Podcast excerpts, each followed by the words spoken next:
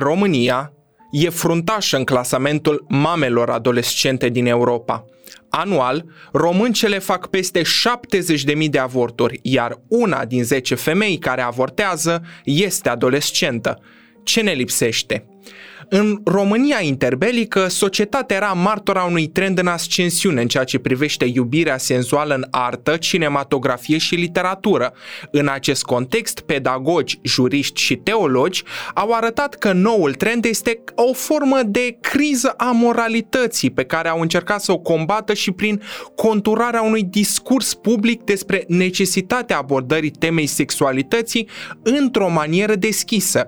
Cu toate acestea, problema sexualității a cam lipsit din agenda dezbaterilor publice pentru a nu ofensa pudoarea publică.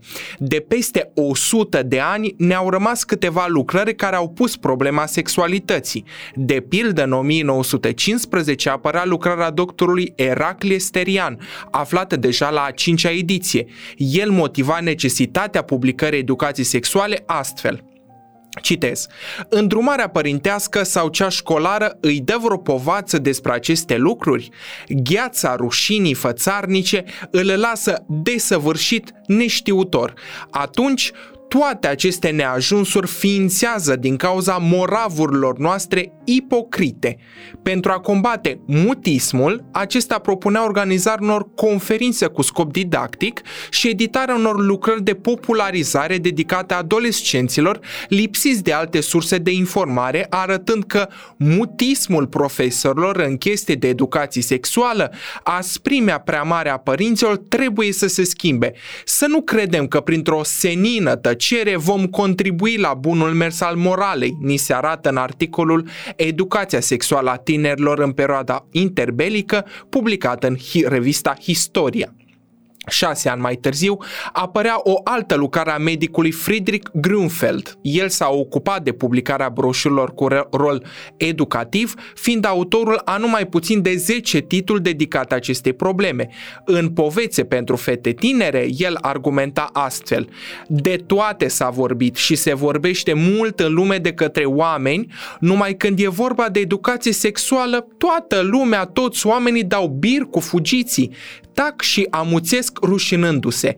Oare e educația sexuală în afara educației omenești? Jignește ea într-adevăr buna creștere, buna cuvința oamenilor? Este ea imorală, amorală, antilumească? Aceleași întrebări le pusese și doctorul Sterian cu șase ani înainte, oglindindu-se aici reticența societății interbelice de a aborda subiectul sexualității în mod public. Doctorul Grunfeld nu s-a lăsat. A propus ca strategie colaborarea dintre părinți, profesori și medici pe de o parte și tineri pe de altă parte. Prin anii 30 apărea chiar o teză de doctorat a unui student al facultății de medicină care arăta că sexualitatea nu trebuie învăluită în taină și rușine în fața copilului, căci pericolul îl pândește în orice moment. Modernitatea este cea care a arătat că este necesar ca adolescenții să se documenteze cu privire la aspectele proprii sexualități, în vederea menținerii sănătății fizice individuale și a sănătății cuplului. Desele introduceri ale autorilor care își justifică demersul ne arată persistența unei viziuni opace cu privire la acest aspect al anatomiei umane. Din punct de vedere istoric, primele cursuri de educație sexuale finanțate de stat au fost introduse în Prusia pe la 1900. În Suedia, educația sexuală a început în 1921 pentru învățământul secundar și în 1942 pentru toate clasele. Educația începea la grădiniță și continuă pe parcursul perioadei de școlarizare. În Germania, educația sexuală făcea parte din programa școlară încă din 1970. 22 de ani mai târziu, educația sexuală devine o obligație reglementată prin lege. În numeroase culturi, sexualitatea a fost un subiect tabu, iar adolescenții nu primeau nicio informație despre asta. Sarcina didactică îi revenea părintelui, din păcate, cu puțin timp înainte de căsătoria propriului copil.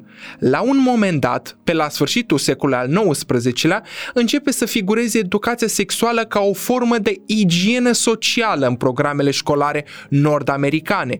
În ciuda acestui fapt, majoritatea informațiilor erau obținute obținute de la prieteni și din mass media, multe fiind deficitare și îndoielnice. Odată cu înmulțirea cazurilor de sarcini la adolescente, în special în țările occidentale după anii 60, programe de educație sexuală sunt introduse în școli. La scurt timp, eforturile se izbesc de opoziția părinților și a grupurilor religioase. În ciuda opoziției, o etapă importantă în conștientizarea nevoii unei astfel de discipline apare odată cu epidemia de SIDA. Acesta a fost episodul nostru de astăzi. Ne revedem lunea viitoare la un nou episod al podcastului nostru. Pe curând! Zunivers Podcasts